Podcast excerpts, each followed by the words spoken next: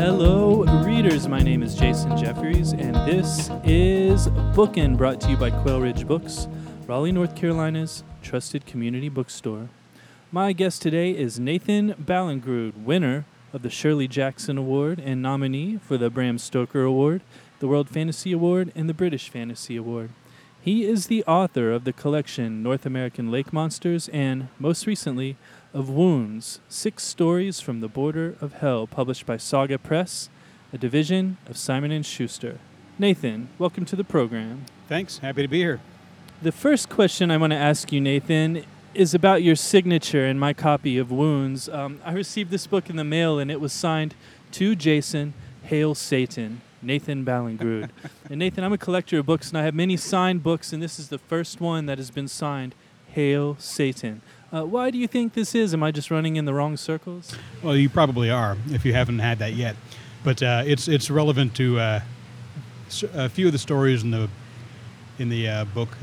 One in particular, uh, especially deals with a couple satanic cults. So I felt it was appropriate. yeah, excellent. Thanks, Nathan. Um, my next question for you is about the acknowledgments section of your book, where you've written a very heartfelt message to your father. What did your father mean to you in your writing career? Well, he uh, he's the reason I think that um, books are so important to me. He, I, my earliest memories of him are him telling me stories, bedtime stories at night, things he'd make up, uh, stories in which I was the little five-year-old me was the star, and uh, I would go on adventures on top of a horse named Prince. I think we remember we went to the moon, things like this, and uh, and he was a journalist, uh, so writing was very important to him. Stories were important to him, and uh, it kind of infused itself into me.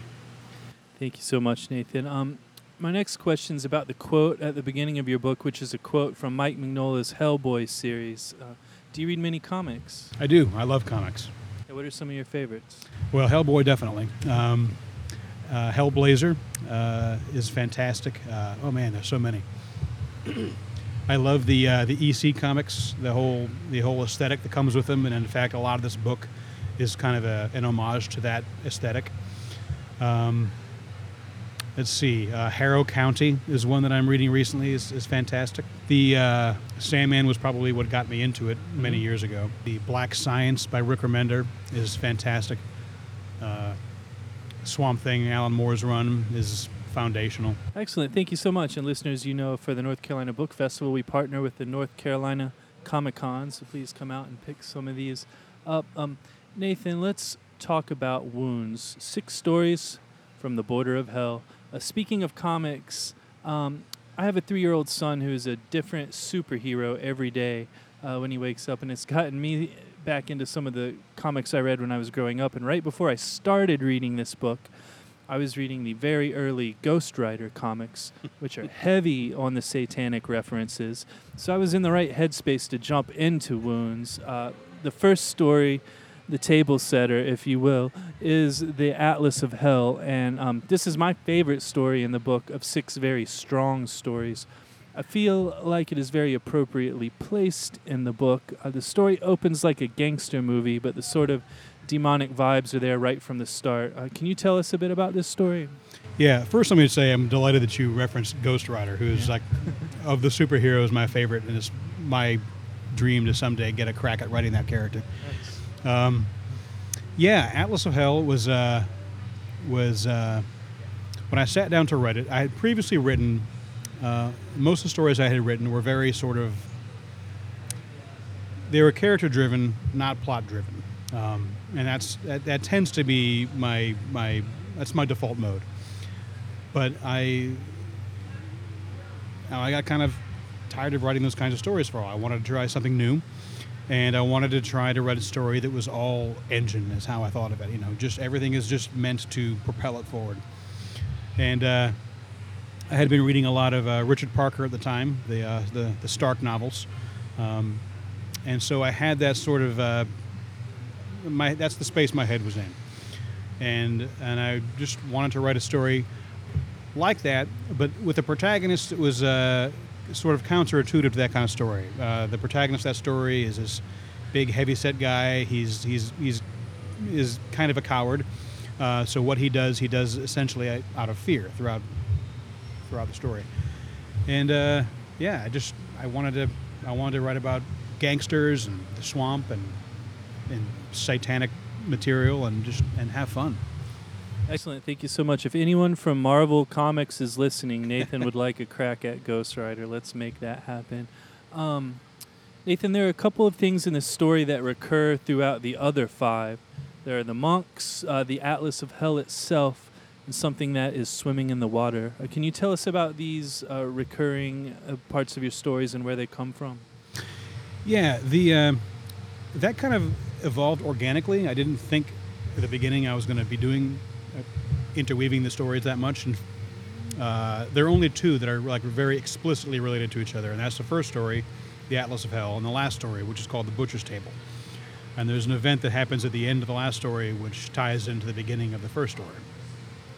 Besides that, the uh, the connections are all kind of they're more. Uh, they're more just me having fun than they are, you know, explicit plot relationships.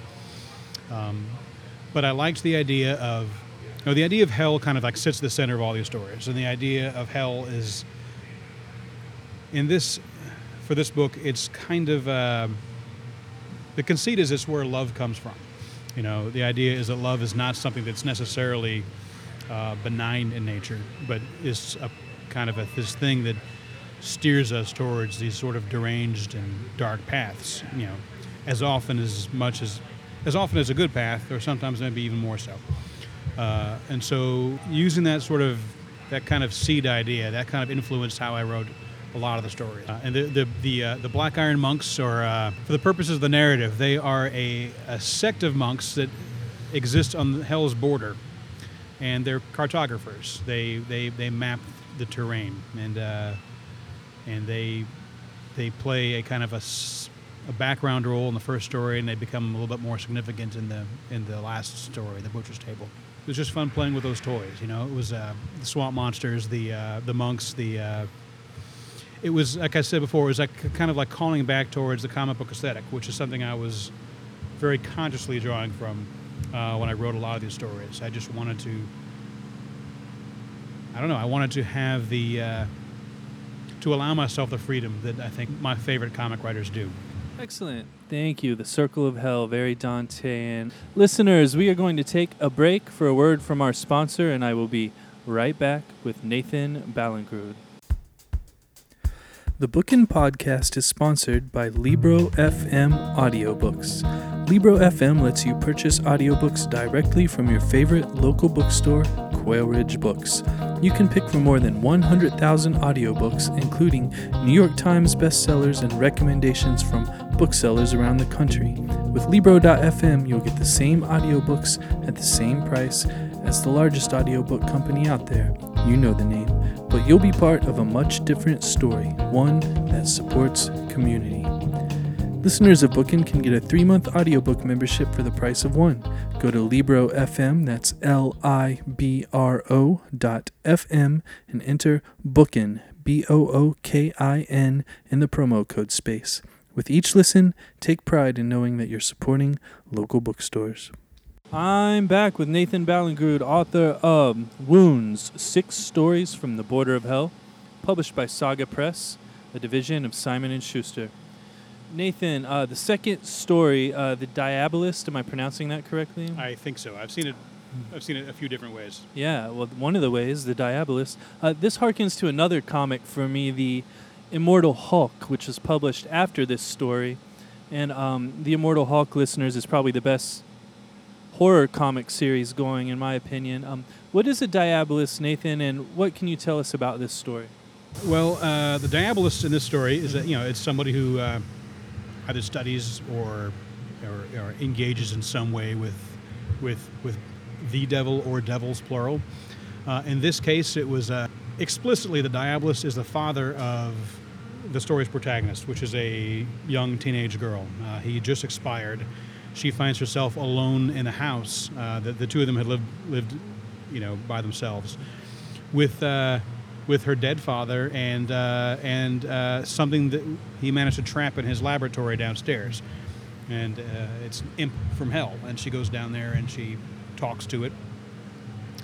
The imp has been kind of disembodied. Uh, its consciousness is contained in this big vat full of uh, this kind of plasmic gel or fluid or something. And uh, you know, by engaging with it, we, we she's trying to process dealing with her dead dad, and the thing itself is trying to understand, you know, the world has kind of moved into, uh, and trying to figure out what love is. It's a, this is the story where they explicitly talk about love being a product of hell. There's, there's a you know, this is the whole. This is what this creature has been engaged in producing all this time, and now it's in the world and trying to figure out what it really means. Thank you so much, Nathan. Moving on, let's talk about Skull Pocket. Uh, Skull Pocket is a game um, where kids kick around an old skull until it explodes, and then they are forced to eat what is inside. Am I getting that right? Yeah, that's the game. It plays a very small role in the story itself, but but uh, yes, that's it. Yeah, and I want to highlight a passage uh, from Skull Pocket that begins on page 76, and that passage is On the night of the Cold Water Fair 100 years ago, the ghouls under the hill had reached the end of their age. Ghoul Society, unlike yours, recognizes when its pinnacle is behind it. Um, I found this passage to be very interesting, Nathan. Can you talk about it a little? The, idea of the story is that uh, these ghoul children leave their home at the night, un, unbeknownst to them, at the same night that the, the home is going to basically, their own society is going to basically commit suicide. They're enact an extinction right. Uh, and so, you know, the idea of, of death to ghouls is different than it is to us. And to them, it's a, it's a natural process. It's, it's once the particular cycle has come to its end, naturally you end the cycle. You, you, it's like turning off a light as far as they're concerned.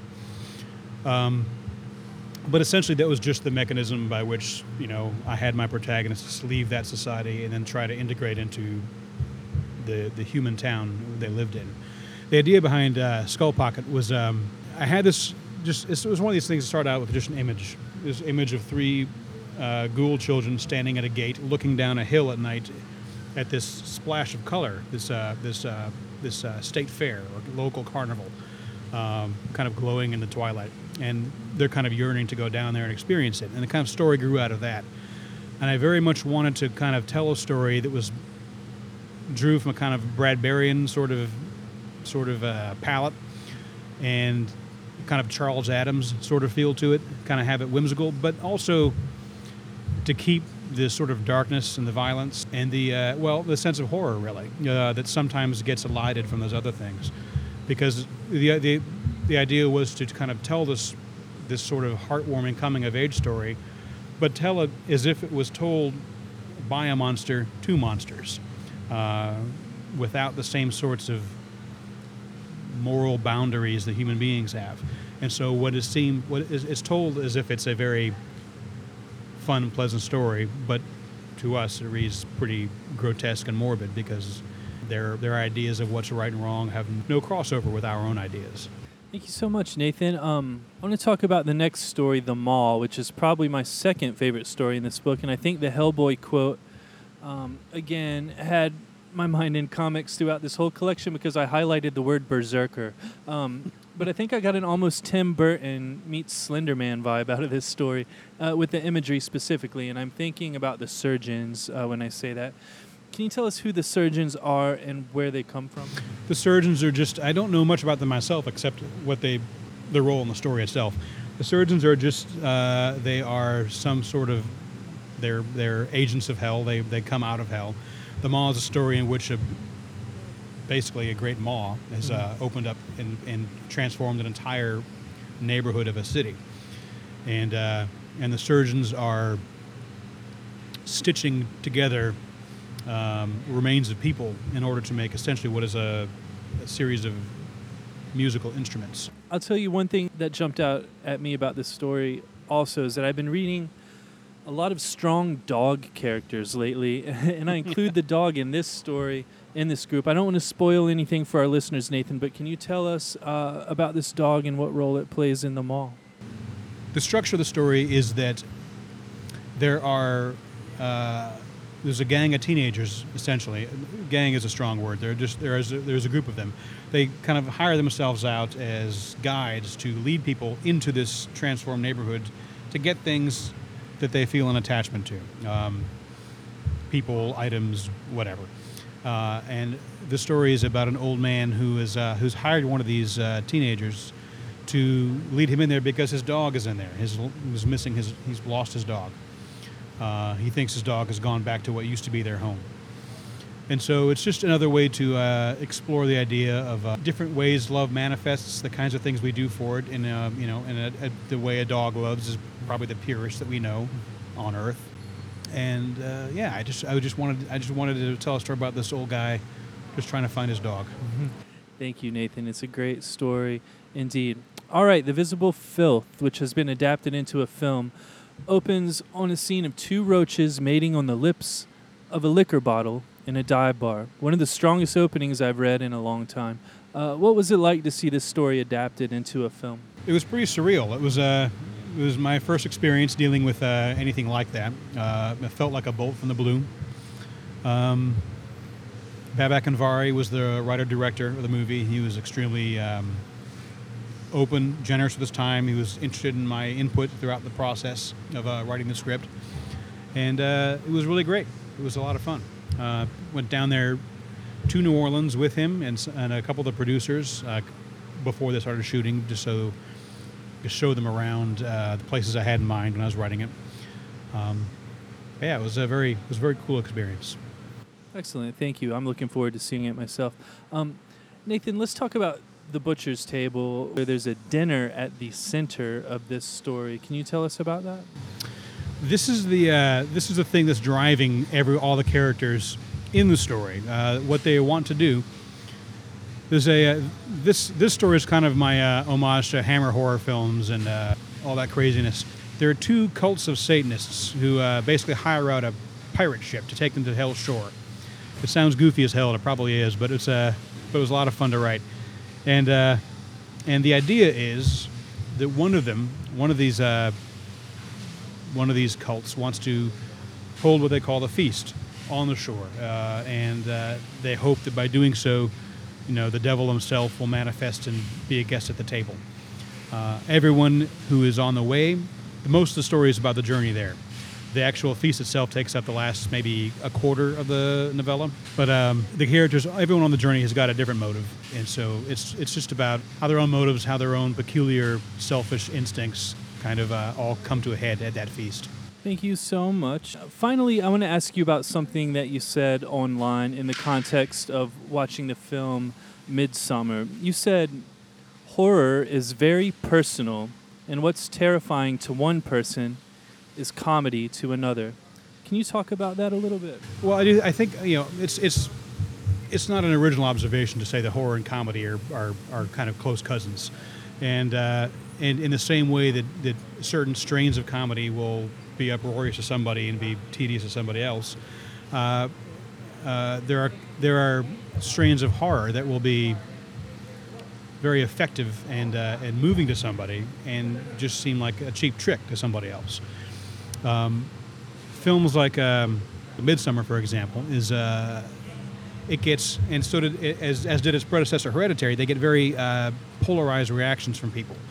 Um, and I think one of the reasons for this is that the, uh, the writer director Ari Aster kind of is not afraid to to approach the edge of the absurd uh, in order to uh, provoke strong emotion. And the closer you get to that edge, the more you risk alienating certain segments of the audience or their readership or what have you. Uh, on the flip side of that, the stronger the reaction is going to be for those for whom it's working. I don't know. It's it's it's a it's something that um, to to narcissistically bring it back to the book. Uh, I think uh, it's something that I tried to do more in this book, uh, just to. I mean, even as I talked about you know, with you, it was like, oh, it's got pirates and gangs of Satanists and imps and jars, and it's like that sounds. It's all kind of silly when you when you kind of say it just flat out. But I think what I wanted, to, what I tried to do was was take these over the top, almost circus like ideas, um, but treat the characters in them as seriously as I would have treated them if they were uh, you know, if there it was a story about you know, some d- domestic strife, um, and just get as close as I could to the edge of the absurd while still honoring that that you know that that emotional truth. Just walk boldly into the absurd, walk up to its edge, and and risk falling. Hope that you don't, but take the risk. I think the payoff is worth it. Thank you, Nathan. And this book horrified me in all of the right ways. Um, listeners, I hope you will pick up a copy of Wounds Six Stories from the Border of Hell. A lot of the imagery in this book is going to stick with me for a very long time. We will have signed copies available in store and online at www.quailridgebooks.com. I have been speaking with Nathan Ballingrud, author of Wounds Six Stories from the Border of Hell, published by Saga Press, a division of Simon and Schuster. Nathan, thank you for joining me. Thank you so much. Once again, I would like to thank Nathan Ballingrud for joining me. Signed copies of his book Wounds Six Stories from the Border of Hell can be purchased in store at Quail Ridge Books and online at www.quailridgebooks.com while supplies last. I would like to thank our sponsor, Libro.fm Audiobooks. Please go to Libro.fm and enter the promo code BOOKIN, that's B O O K I N, for three months of audiobooks for the price of one. My name is Jason Jeffries, and this has been Bookin'.